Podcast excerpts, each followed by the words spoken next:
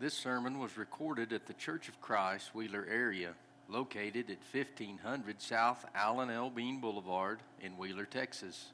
Our regular meeting times are at 10:30 a.m. and 2:30 p.m. each Sunday. Come join us as we seek to worship God in spirit and in truth. What you see on the board, we all recognize as a date, a calendar date in history as it is. But what that really is, is just a little tiny bit of information that's recorded on a government document. Many of you have a similar such uh, document. This happens to be a copy of my own. And yes, the edges of mine are yellow. It's been a while, around for a while. But uh, this document has a lot of information on it. Uh, information that can possibly be useful in job application, citizenship, password recovery. But that April 23rd, 1956, that, that has a little bit of significance because it was at that exact point in time, April 23rd, 1956, 5:17 p.m. It was a Monday that I began to die and have been approaching that inevitable end ever since then with each passing moment, each passing second. I can't truly say that I remember this event, but I know it happened. I've got the document, and I can prove that it did happen. And I'm grateful that my arrival at that inevitable end hasn't been in a real big hurry to get here. But I, have done some things over the years that might have hastened it along some, but hasn't got here yet. But I do know it's coming. It's coming, and uh, it's going to get here. When my turn to speak was approaching, I didn't have a topic and I was frustrated. I couldn't, couldn't think of anything. So I mentioned to David that my turn was rapidly arriving and I didn't have a topic and I was running out of time. And David said simply, Speak on that. So that is my topic for the day running out of time. So, what is time? If you was to look it up in the dictionary, you can see numerous definitions. It can be an era, it can be a duration, it can be an age, it can be history, it can be uh, future events, it can be a calendar year, it can be uh, a month, a week, a day. Our calendar years we measure by the amount of time it takes for the Earth to make one trip around the sun. This is where we get a year. Our calendar days, I mean, each individual days, we get by the amount of time it takes for the Earth to revolve on its axis one time. And mankind has been marking time in this way for thousands of years over 6,000 years. I don't know the exact number, but it's over 6,000 years that they've been marking time and recording it with the passage of days. All of this has a very definite starting point. And we've all read it, but we're going to look again. And we read there in the beginning, God created the heaven and the earth. And the earth was without form and void and darkness was upon the face of the deep, and the Spirit of God moved upon the waters.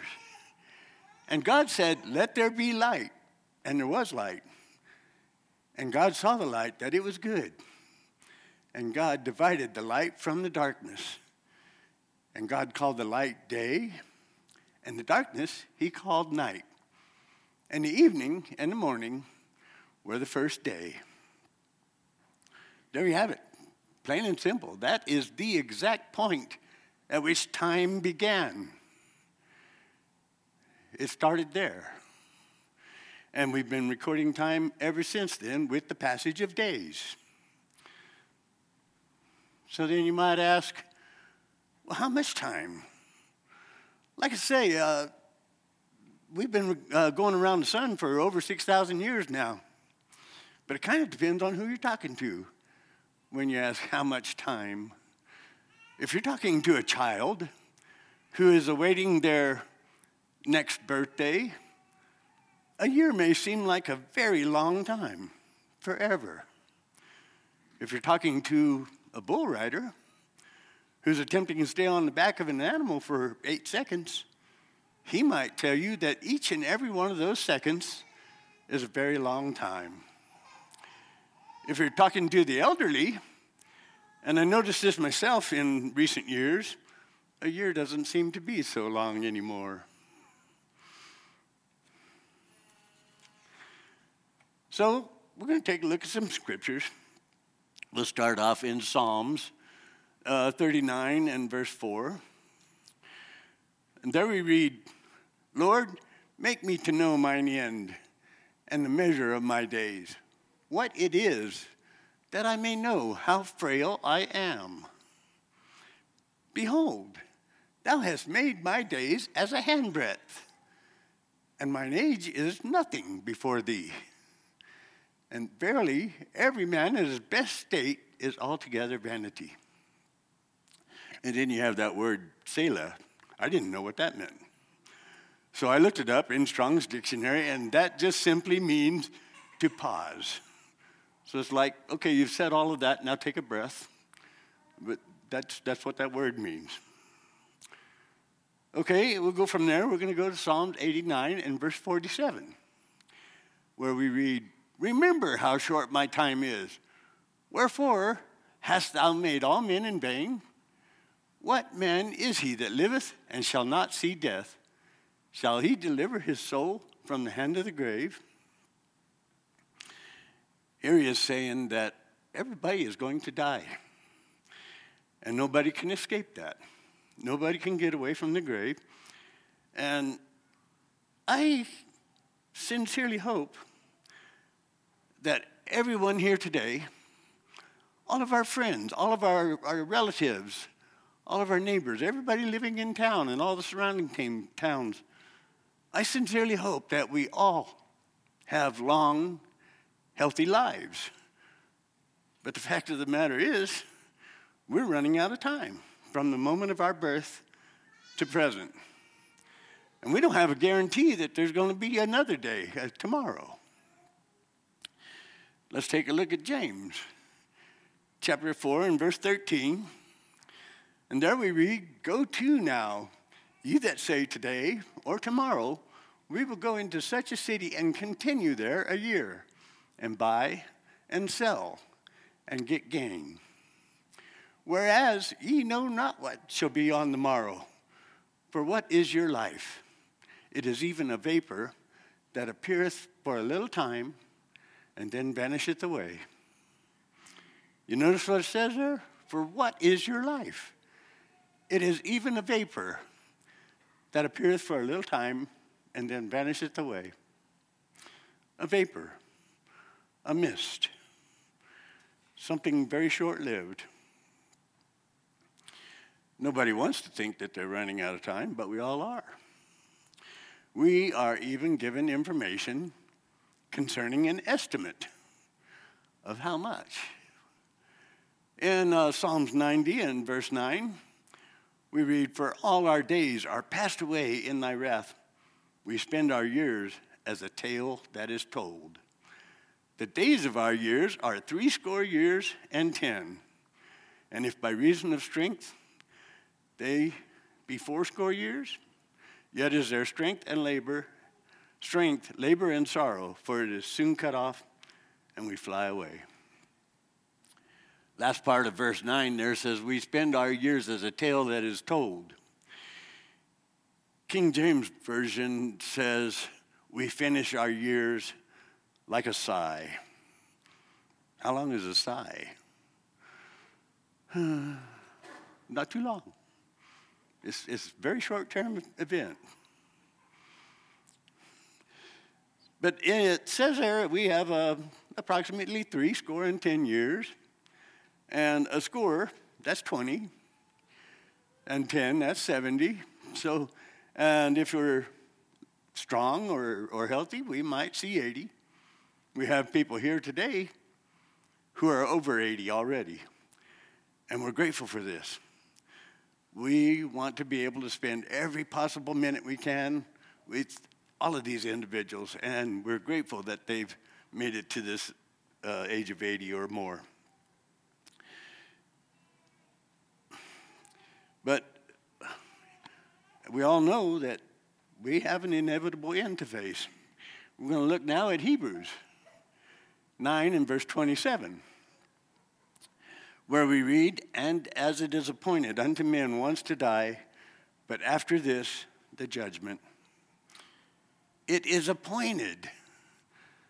That's, that's a predetermined time. If you have a doctor's appointment, a dentist appointment, or uh, the cable TV guy is going to come and install your TV, that means someone somewhere wrote down on a little calendar uh, a date and time that you're expected to meet with them. And while it might be conceivable possible that you could miss one of those appointments without too serious a consequence, that right there, and as it is appointed unto men once to die, but after this, the judgment, that's an appointment that everybody's going to keep.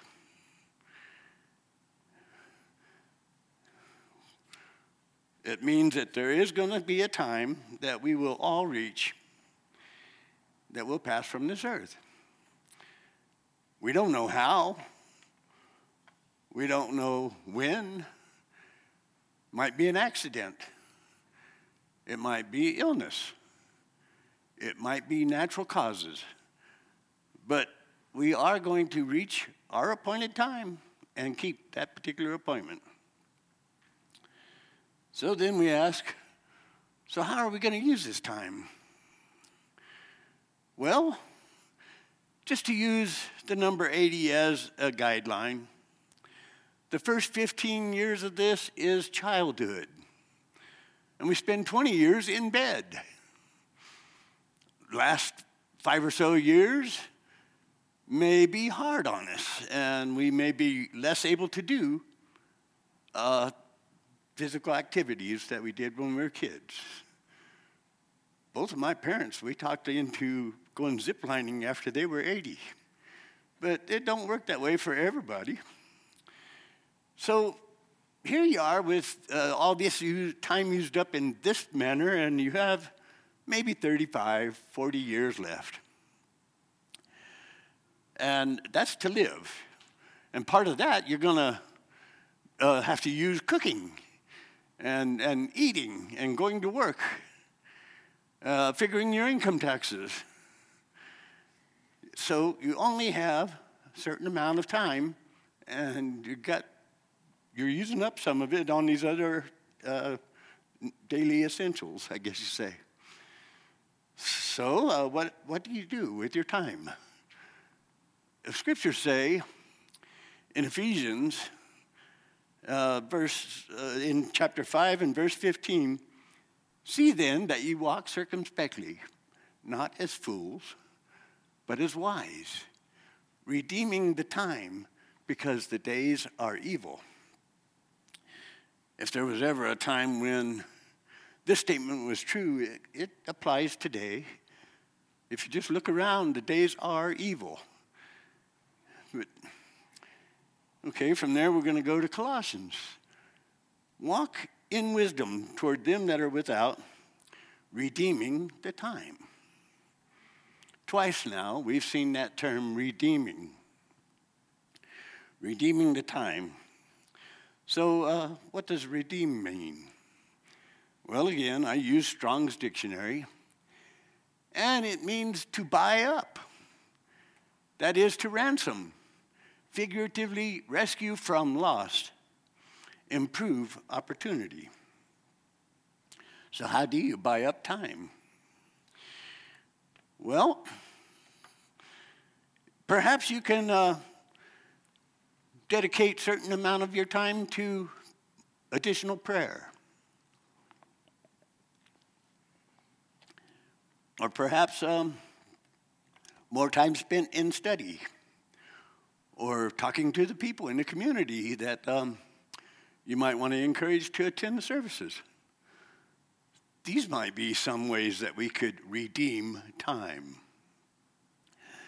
We spend an awful lot of time on the freeways or stuck in traffic. Perhaps, well, I'm getting ahead of myself. Uh, spend an awful lot of time stuck in traffic. Both sides of my grandparents, both sets, I did a lot of their travel in horse and wagon. And I wonder if moving at a slower pace as they did, they didn't have more time than we do now. We have cars today that'll travel over 100 miles an hour. We have airplanes that can cross the Atlantic Ocean in four and a half hours. And here we are spending all this time hurrying from one place to another, rushing here and rushing there, always on the go. And most of us don't know what we're going to do when we get there. Perhaps some of that time you spend on the freeway or stuck in traffic, perhaps you can uh, devote some time to meditation towards God or spend it in prayer.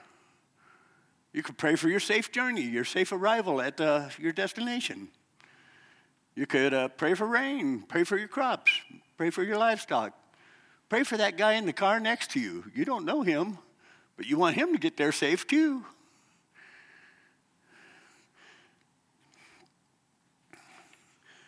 But please, if you're someone who cannot divide your attention, focus your attention on your driving and don't make driving conditions unsafe. If you're one of those who can't multitask, well, wait till you get home. But the point is, set aside additional time to study, uh, to pray, talk to the people in the community, um, visiting the sick. Dedicate more time to this. We, uh, we know that we're running out of time, and we're going to look in Romans 13 and verse 11. And that, knowing the time, that now it is high time to awake out of sleep, for now is our salvation nearer than we believed. Wake up. That's what it says. It says, Wake up. Now is the time. Our salvation is nearer than we think. We have to wake up and be ready.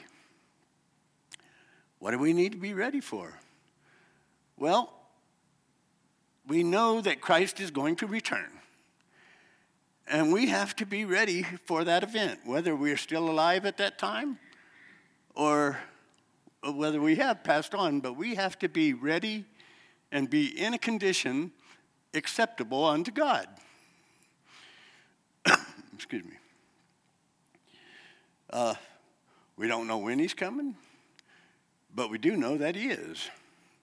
We see this in Mark 13, verse 32. But of that day and that hour knoweth no man, no, not the angels which are in heaven, neither the Son, but the Father. Take ye heed, watch and pray, for you know not when the time is. For the Son of Man is as a man taking a far journey, who left his house and gave authority to his servants, and to every man his work, and commanded the porter to watch. Watch ye therefore, for ye know not when the master of the house cometh, at even, or at midnight, or at cock crowing, or in the morning, lest coming suddenly he find you sleeping. And what I say unto you all, and what I say unto all, watch. And then we get down to my final point, which is uh, is time different for us than it is for God? And you might say, well, that's a dumb question. Of course it is. And yes, that's the answer. Of course it is. But time doesn't apply to God. Time as we know it, God doesn't recognize. I can't imagine time in God's existence. I just know that it doesn't apply to Him. Uh, this is not just me talking, I've got a scripture, scripture or two. Psalms 90 and verse 4 For a thousand years in your sight are like yesterday when it is past, and like a watch in the night. A watch is four hours. It's a very short period of time, and he's comparing that to a thousand years as if they're the same to God. In 2 Peter, we see almost the exact same statement. 2 Peter 3 and uh, verse 8. There we read, But beloved, be not ignorant of this one thing, that one day is with the Lord. Whoops, where did it go? Okay. That one day is with the Lord as a thousand years, and a thousand years as one day. Even before time began, God was, and is, and always will be. I'm going to go look at Psalms 90 and verse 2. Before the mountains were brought forth, or ever thou hast formed the earth and the world, even from, what did I do? I turned everlasting to everlasting, thou art God. Everlasting to everlasting. No beginning, no end. Okay, we'll look at one more and then I'll quit because I'm running out of time. Uh, Psalms 103 and verse 15. As for man, his days are as grass, as a flower of the field, so he flourisheth. For the wind passeth over it, and it is gone, and the place thereof shall know it no more. If you were to reach the end of your time today, if you were to run out of time, could you say with a surety that your sins are forgiven? Could you say positively that you are saved and completely acceptable to God? Or would you be one of these who says, Oh, no, not yet. I need, I need five more minutes. I just need a little more time 30 seconds. Sorry, it don't work that way. Then in every single day, there's 1,440 minutes. And that also equals uh, 86,400 seconds. And when it's gone, it's gone. Don't care how rich you are or how important you are in the community, how many friends you have, or any none of that matters. When you run out of time, it's gone. You can't buy up a few more minutes, stockpile some, and use it later. When you run out of time, it's gone. Please do not allow your time to run out without obeying the gospel. This is uh, required. There's, there's only five steps, well, six, but it's, it's not difficult. First, we have to hear. Revelations 1 and verse 3, we read, Blessed is he that readeth, and they that hear the words of this prophecy, and keep those things which are written therein, for the time is at hand. Then you have to believe. Hebrews 11 and 6. But without faith is it impossible to please him. For he that cometh to God must believe that he is, and that he is a rewarder of them that diligently seek him. Then you have to repent. And the times of this ignorance God winked at, but now commandeth all men everywhere to repent. Because he hath appointed a day in the which he will judge the world in righteousness by that man whom he hath ordained whereof he hath given assurance unto all men, in that he hath raised him from the dead. And then you need to confess. Matthew 10 and 32 Whosoever therefore shall confess me before men, him will I confess also before my Father which is in heaven. But whosoever shall deny me before men, him will I also deny before my Father which is in heaven. And then you need to be baptized. He, Mark 16 and 16. He that believeth and is baptized shall be saved, but he that believeth not shall be damned. These are the steps to salvation, but as I said, there are six steps. And the last one is to live a godly life. Uh, Romans 12 and verse 1 I beseech you, therefore, brethren, by the mercies of God, that you present your bodies a living sacrifice, holy, acceptable unto God, which is your reasonable service. And be not conformed to this world but be ye transformed by the renewing of your mind, that ye may prove what is that good and acceptable and perfect will of God. Thank you for listening to today's sermon podcast. If you have questions about what you have heard or would like to know more information, please contact us by emailing cfcwheelerarea at gmail.com or look us up on Facebook or Instagram and send us a message there.